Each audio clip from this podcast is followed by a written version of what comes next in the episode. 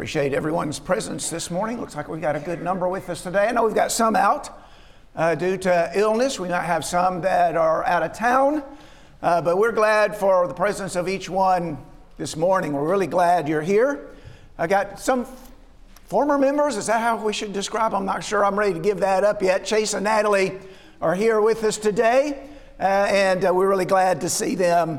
Uh, Chase spent a lot of his growing up years here at Oak Mountain, and uh, we're always glad to see him and his brother when they come when they come back. So that's great. I'm glad they're here. Let's turn, if you will, to the book of Romans today. The book of Romans. We're going to take our thoughts from a passage in that great epistle of the Apostle Paul. I believe it's number 805 in our hymn books. The song, Oh, Why Not Tonight? In that song, we find the words, Believe, obey, the work is done. In one sense, those words are correct, is, is, aren't they? Uh, it doesn't require a great Herculean task to become a Christian. Simple enough to believe and obey the gospel. The terms of the gospel are straightforward.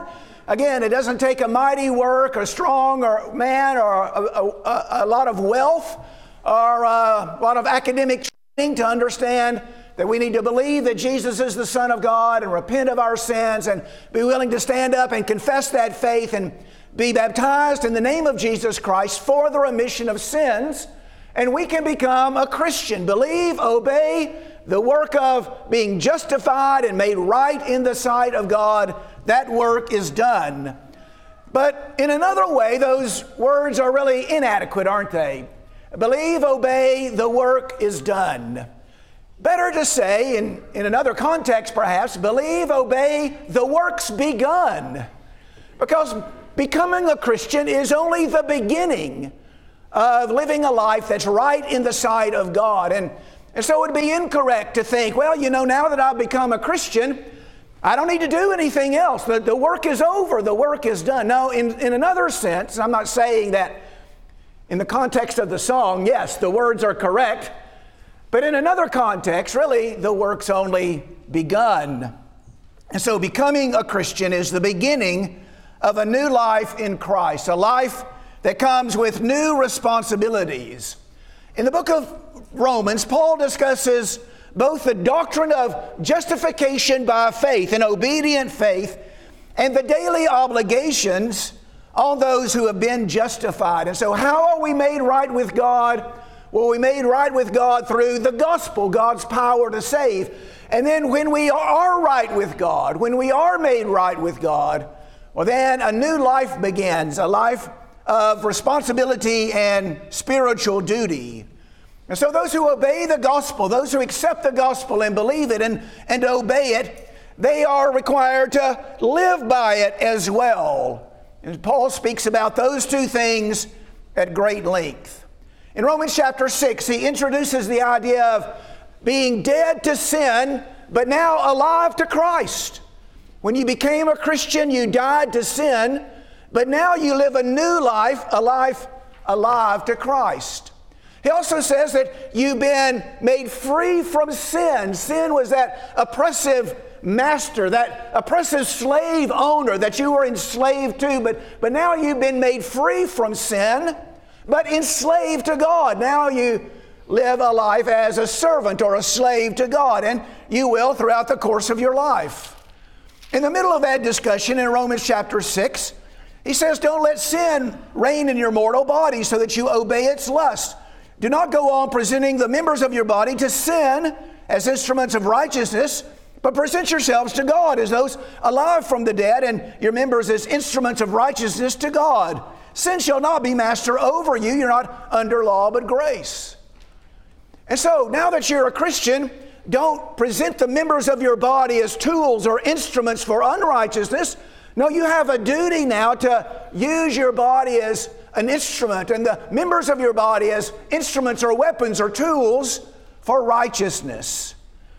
Now, he comes back to that idea in Romans chapter 12. He begins to fill in the details of how we are to present ourselves as instruments of righteousness. What does it mean to be dead to sin and alive to God and freed from sin and enslaved to God? He summarizes that idea in verses 1 and 2 of chapter 12, and that's going to be the focus of our attention today. We've begun the work of living as a Christian, of living to God, of being enslaved to God. Now, let's fill in the details of that. What does it mean in a very practical way, living a life that's devoted to God? He says in verse 1 Therefore, I urge you, brethren, by the mercies of God, to present your bodies a living and holy sacrifice, acceptable to God, which is your spiritual service of worship. And so, what do we need to do day to day? Well, we need to present our bodies as a living sacrifice. And so, in a sense, when we get up in the morning, we need to think about now, how can I use my hands in service to the Lord today? How can I use my mouth in God's service today? How can I use my feet and my ability to get from place to place to serve God today? As I go through my life, I'm like one of those Old Testament priests that worked in the temple. Everything that I do, my whole life is centered around my service to God. I'm presenting myself and presenting my body a living and holy sacrifice. At the end of the verse, verse 2, we are to prove what the will of God is. And so, what's my duty as a Christian? Well, I need to understand and accept and be able to identify what God's will is and then do it. And so, those two things understand what God's, God's will is and then offer myself in sacrifice in service to His will. And so, in a sense, that's the elaboration, that's the comment on presenting our bodies as living sacrifices, presenting the members of our body as instruments of righteousness. But what we're going to focus on in the time we have left this morning is the two things in the middle here in Romans chapter 12, verses 1 and 2. And so, in order to present my body a living sacrifice, in order really to understand and prove what the will of God is, there are a couple of things that I need to do. The first one of these is not to be conformed to the world. If I'm going to understand what the will of God is, I can't think and do like the world. And so I've got to resist being conformed to the world. Maybe at this point, a couple of definitions are in order. Some versions may say this age, don't be conformed to this age, but I think most say to the world. But the idea is this it's a very common word, the word world. We use it quite often. We talk about the world and being worldly or practicing worldliness. There in the Bible is now, the now age, this age, and the age to come. In 2 Corinthians chapter 4 and verse 4, Paul identifies Satan as the God of this world. And so, if we're not going to be conformed to the world, we need to understand it's because Satan is the God of this world. Verse 4 of 2 Corinthians 4 in whose case the God of this world has blinded the minds of the unbelieving so that they might not see the light of the gospel of the glory of Christ. And so this world is governed by and ruled, uh, ruled, by Satan. He is the God of this world, He's in control of this world. In the book of Galatians, chapter 1, and verse 4, we find another reference to the world, only this time it says that Christ gave himself for our sins so that he might rescue us from this present evil age. Now, there's the same word translated world over in Romans chapter 2. This present evil world, this present evil age. So Christ gave himself to rescue us from this present world, the world under, uh, the, over which Satan rules as God, so that he might, he might deliver us. One writer says, The world is the course of the world apart from Christ and under the control of sin. What is the world? It's that realm apart from Christ and under the control of sin.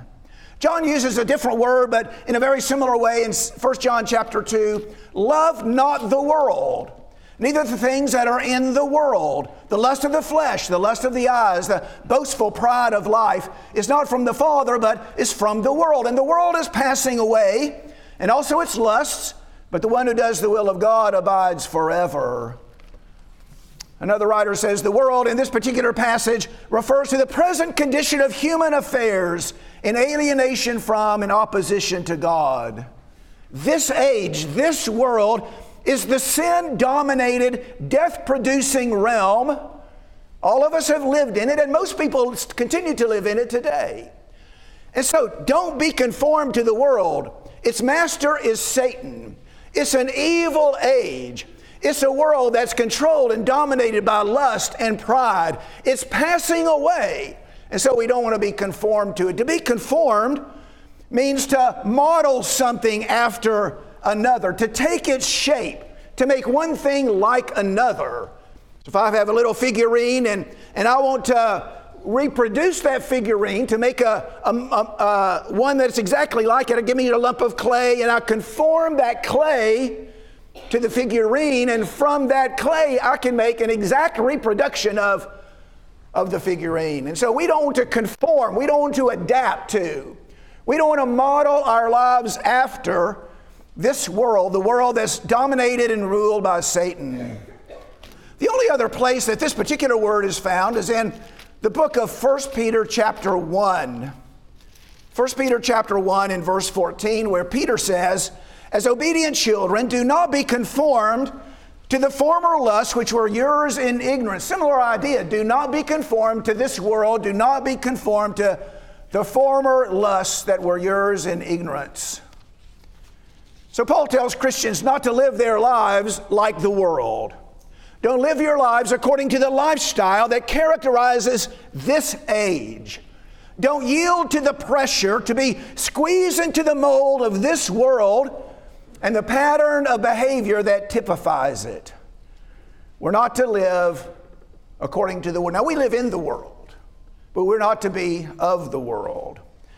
Let's think about that idea a little bit. If we're going to avoid being conformed to the world, we need to be to identify the typical behaviors of the world, don't we?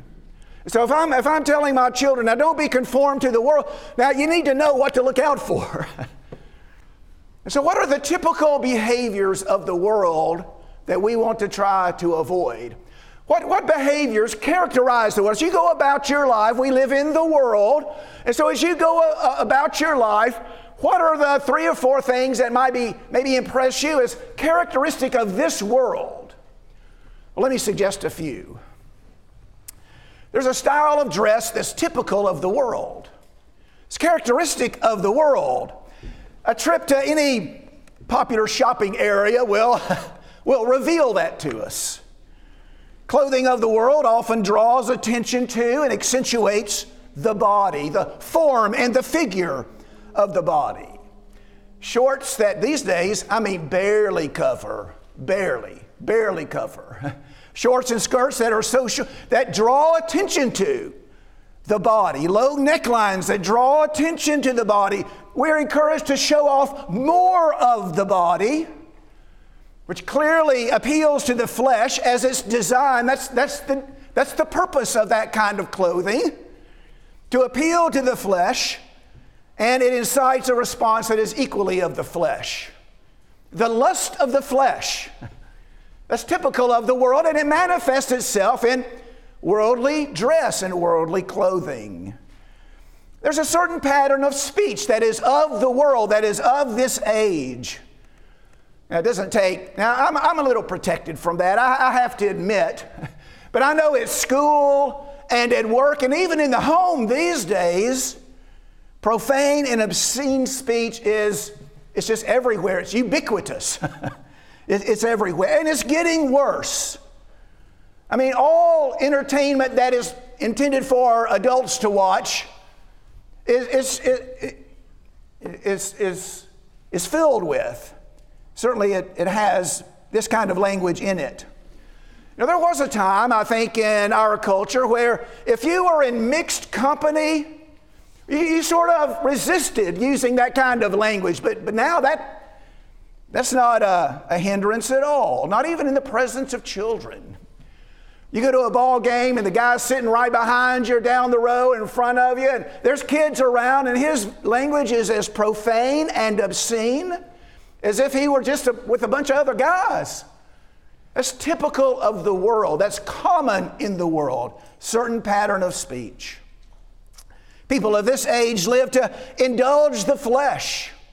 And I suppose that particular approach to life has only increased over the last 50, 60 years. The world pursues any activity that feels good.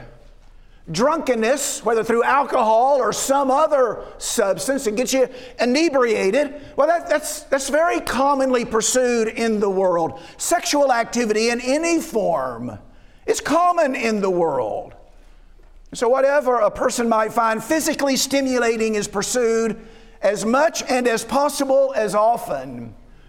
I think about the line from the song, everything all the time. Well, that, that's, that's the behavior of the world. In Philippians chapter 1, Paul talks about some that are enemies of the cross of Christ, whose God is their belly, their, their stomach, and it may simply be a, sort of a, a part of the body that stands for all sensual or fleshly pleasure. Their, their God is their belly. They're ruled by the sensual appetites, the fleshly appetites, and they want to indulge them. It's typical of the world. And people of this age often accumulate the things of this age. A person's success is often measured by what he has. Is he successful or how much does he have? How big is what he has? What's the brand or the label in what he has? What's the monetary value of what he has? And so our success is measured by things of this world, by material things acquired for their own sake. Jesus talks about those who lay up treasure for themselves. They lay up treasure on earth for themselves. It's typical of the world, isn't it? And so here are some behaviors, and you may have thought of others that are typical of the world. So our point is don't be conformed to the world. The world has a certain style of dress, a certain style of speaking. It's uh, self indulgent. It seeks to accumulate material things. And if we are not to be conformed to the world, we, we can't take the same approach to life and pursue the same things. But you know what? Those are only manifestations of a deeper problem, really. And so the way we dress is a manifestation of the way we think. And what we pursue in life is a manifestation of our goal or the way we think. And the way we speak is a manifestation of what's in our heart. Well, Jesus talks about this. Look at Matthew chapter 15. Matthew chapter 15, and we'll pick up in verses 19 and 20. Matthew 15, 19 and 20. For out of the heart come evil thoughts, murders, adulteries, fornications, thefts, false witness, slanders. These are the things that defile the man. But he with unwashed hands does not defile the man. Verse 18 says, The things that proceed out of the mouth come from the heart, and those defile the man. And so your behavior reflects what's in your heart. If there are bad things in your heart, well, then your behavior is going to be consistent with that. And so the behaviors we've talked about are really manifestations of what's in the heart. The God of this world knows that if people think the way He wants them to think, He's won the battle. If I can get you to think in the way I want you to think, I've won the battle and eventually I will win the war for your soul. Because you see, what's in your heart is eventually going to manifest itself in your behavior. We might avoid many behaviors of the world for a time. But if we continue to think like the world, we're not going to avoid the behavior of the world forever. Our goal is not only to avoid the behaviors of the world, but its thinking. And so, in our preaching and our teaching, whether it's from the pulpit or behind the Bible class lectern or parents teaching their children at home, we not only want to persuade people not to conform to the world in act, but also in thought. The act is only part of the objective. We want to address the root of the problem. So, how does the world think? If we're going to avoid being conformed to the world, that's, a, that's an important question. How does the world think? And so we want to avoid that. Well, I just want to read a few passages that uh, will illustrate the point. Look at Ephesians chapter 4, verse 17. Ephesians 4 17. This I say and affirm together with the Lord that you walk no longer as the Gentiles walk, in the futility of their mind, being darkened in their understanding, excluded from the form of life of God because of the ignorance that's in them, because of the hardness of their heart. Well, notice all the words that have to do with thinking their mind, their understanding, their heart. And they, having become callous, have given themselves over to sensuality for the practice of impurity with greediness. So notice, notice those attitudes there. Notice those ways of thinking, sensuality, impurity, greediness.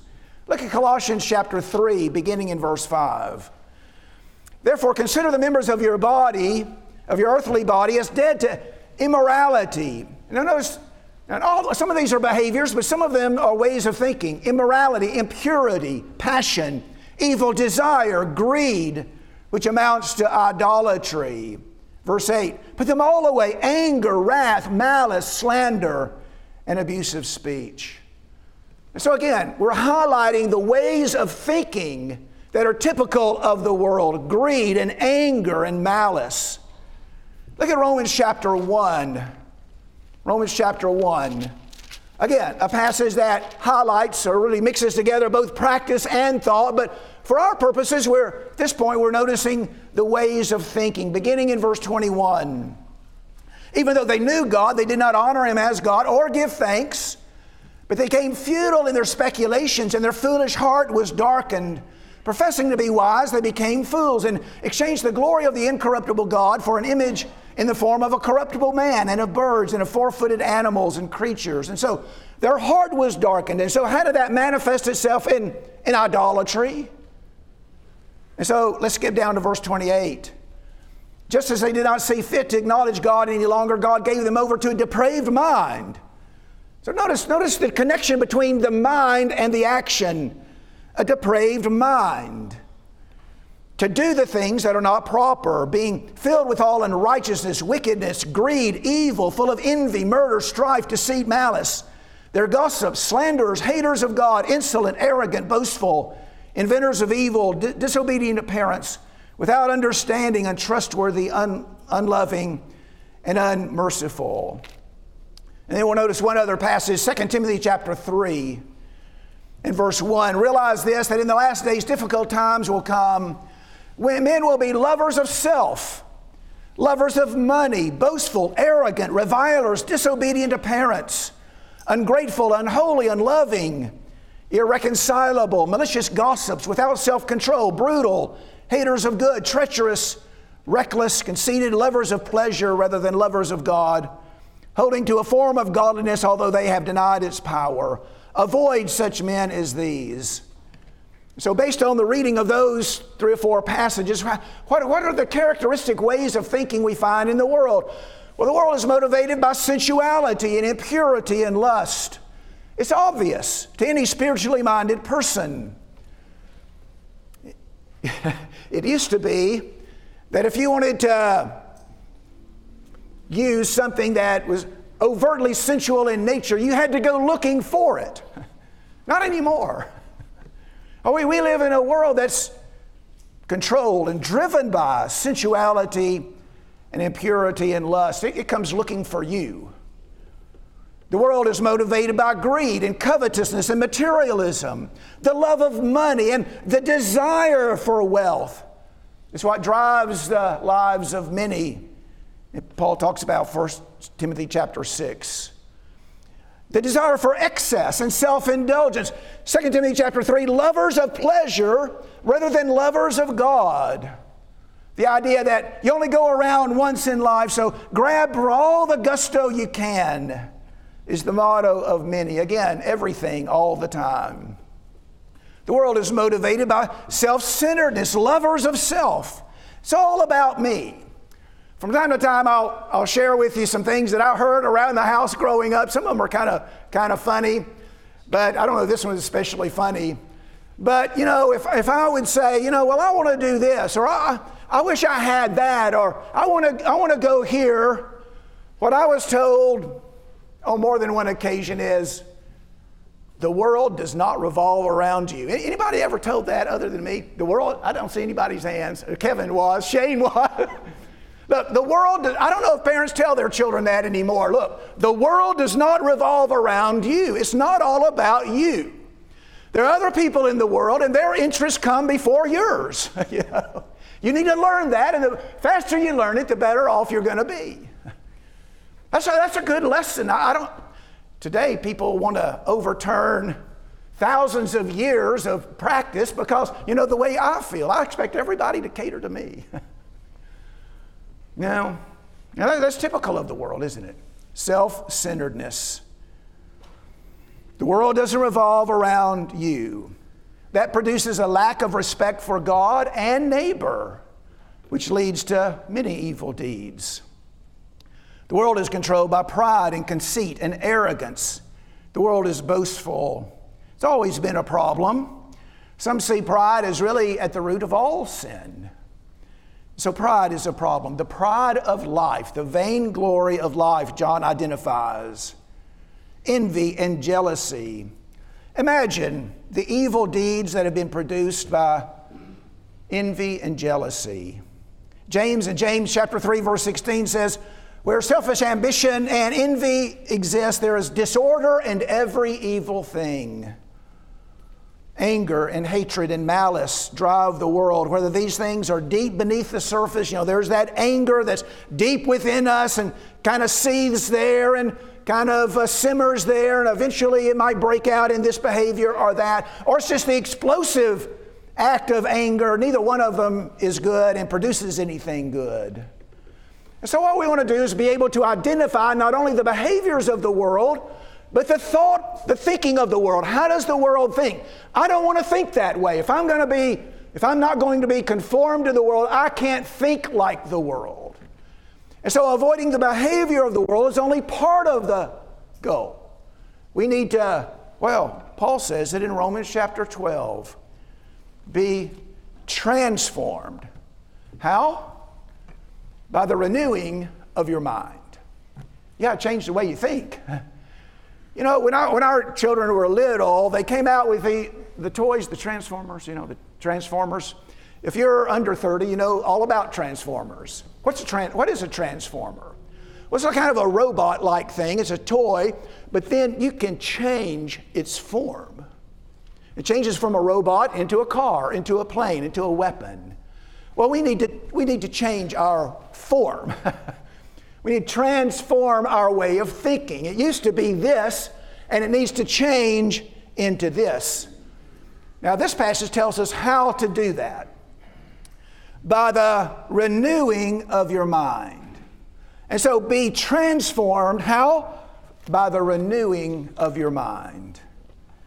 Can you think of some people in the New Testament that underwent a transformation? Well, the first one on my list is Saul of Tarsus.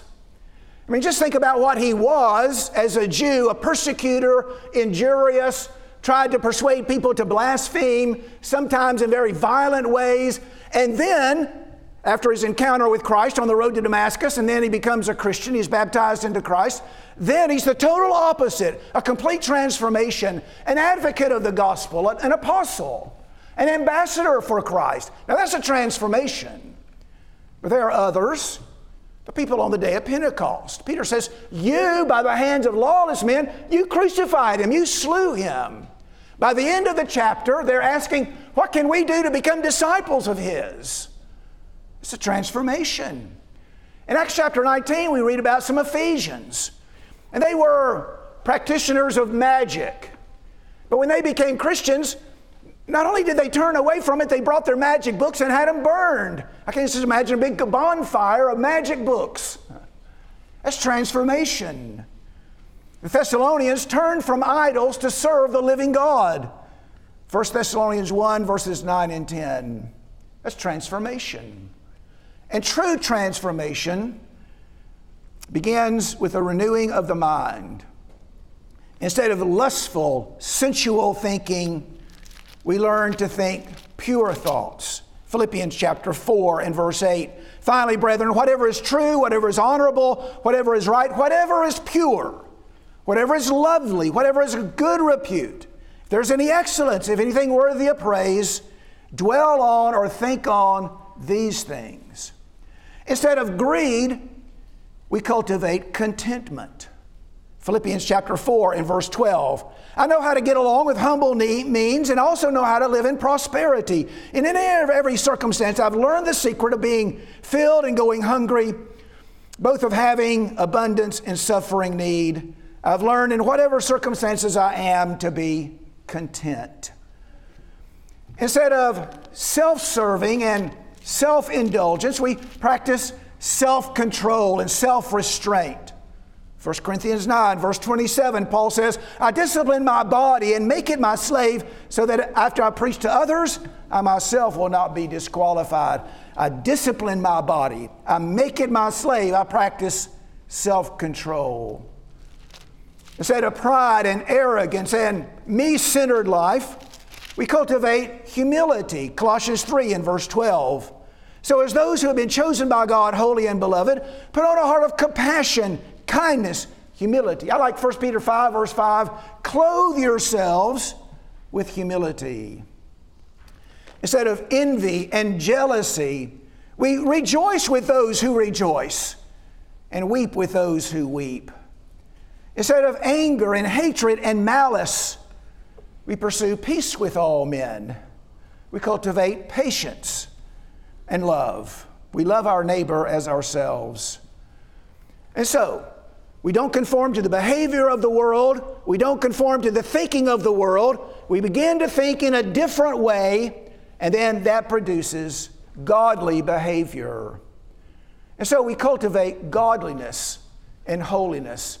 In 1 Timothy chapter 2, verses 9 and 10, where Paul talks about uh, women adorning themselves in modest apparel. I think maybe the key to the verse is not, not necessarily in definitions of modesty and discreetly and so forth, it's really verse 10.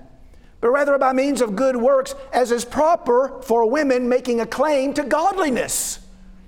That's the key. developing a godly attitude, developing a godly approach to life. And that's going to manifest itself in the way we dress and the way we talk and every, everything else for that matter. Men and women are to avoid sensuality in, in every respect. We're not to give provision for the flesh men and women alike, whether the way we act or the way we dress or the way we talk. We're to practice self control. Add to your faith virtue, to your virtue knowledge, to your knowledge self control. We should never be out of control when we speak. If a certain speech pattern is characteristic in the world, we can't, we have to think differently from the world so that our speech is different from the world. James chapter 1 Verse 26 If anyone thinks himself to be religious and yet doesn't bridle his tongue, we can bridle our tongue. This man's religion, he says, is worthless. Our speech is to be with grace, seasoned with salt. You know, if our hearts are full of grace, our words will be full of grace, right? Out of the abundance of the heart, the mouth speaks. So if there's grace in our hearts, there's going to be grace in our words. And if we have the mind of the Spirit, Romans 8, verse 4 tells us, we can put to death the deeds of the flesh. Uh, for those who are according to the flesh, set their minds on the things of the flesh. But those who are according to the Spirit, the things of the Spirit. The mind of the flesh is death, but the mind the, set on the Spirit is life and peace. Because the mind set on the flesh is hostile toward God. It doesn't subject itself to the law of God, it's not even able to do so. And those who are in the flesh cannot please God. You're not in the flesh, but in the Spirit, if indeed the Spirit of God dwells in you. And so, if we are walking according to the Spirit and thinking, if we have the mind of the Spirit, we can put to death the deeds of the flesh. And if we make heaven our goal, not this world, if we make heaven our goal, our mind, set our mind on things that are above, Colossians 3 and verse 1, and learn to be content with what God provides us. You see, if we're not content, that's really a reflection on God's provision, isn't it? And so, if we can set our, if heaven is our goal, and set our mind on above, on what's above, and learn to be content with what we have, we can avoid the addiction to material things that so characterizes the world.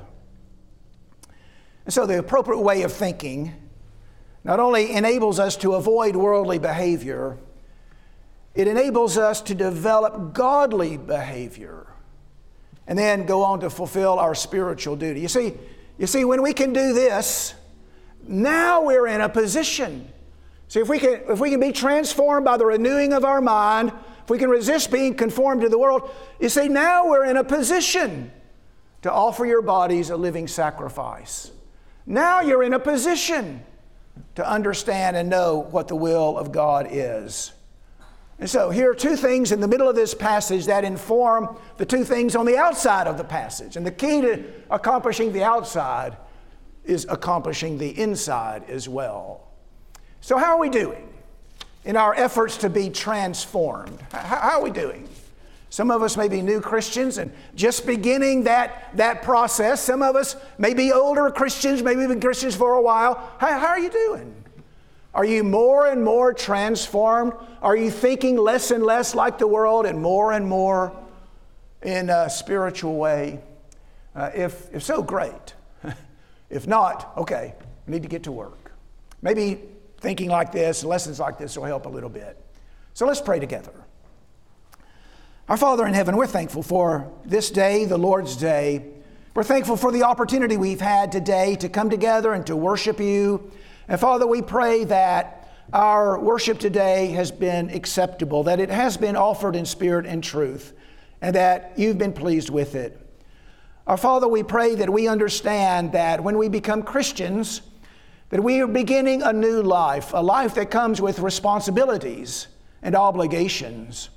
Help us, Father, to become more and more the people that you would have us to be, spiritually minded and fulfilling our spiritual duty. Help us, Father, to understand the nature of the world. Help us to see the practices of the world. A world that's dominated by Satan, a world that's evil, and a world that will not last. And Father, help us to resist being conformed to the world in which we live. Father, we pray for transformation. And we understand that begins by developing a new kind of mind, a new way of think, thinking, one that's fashioned according to your will, and then one that will produce actions that are pleasing to you. Help us, Father, to be dedicated to that and be committed to that today and in the days to come. Help us to become more and more like Christ in what we think and what we do, so that through Him we might have entrance to the eternal kingdom. We pray these things in His name. Amen.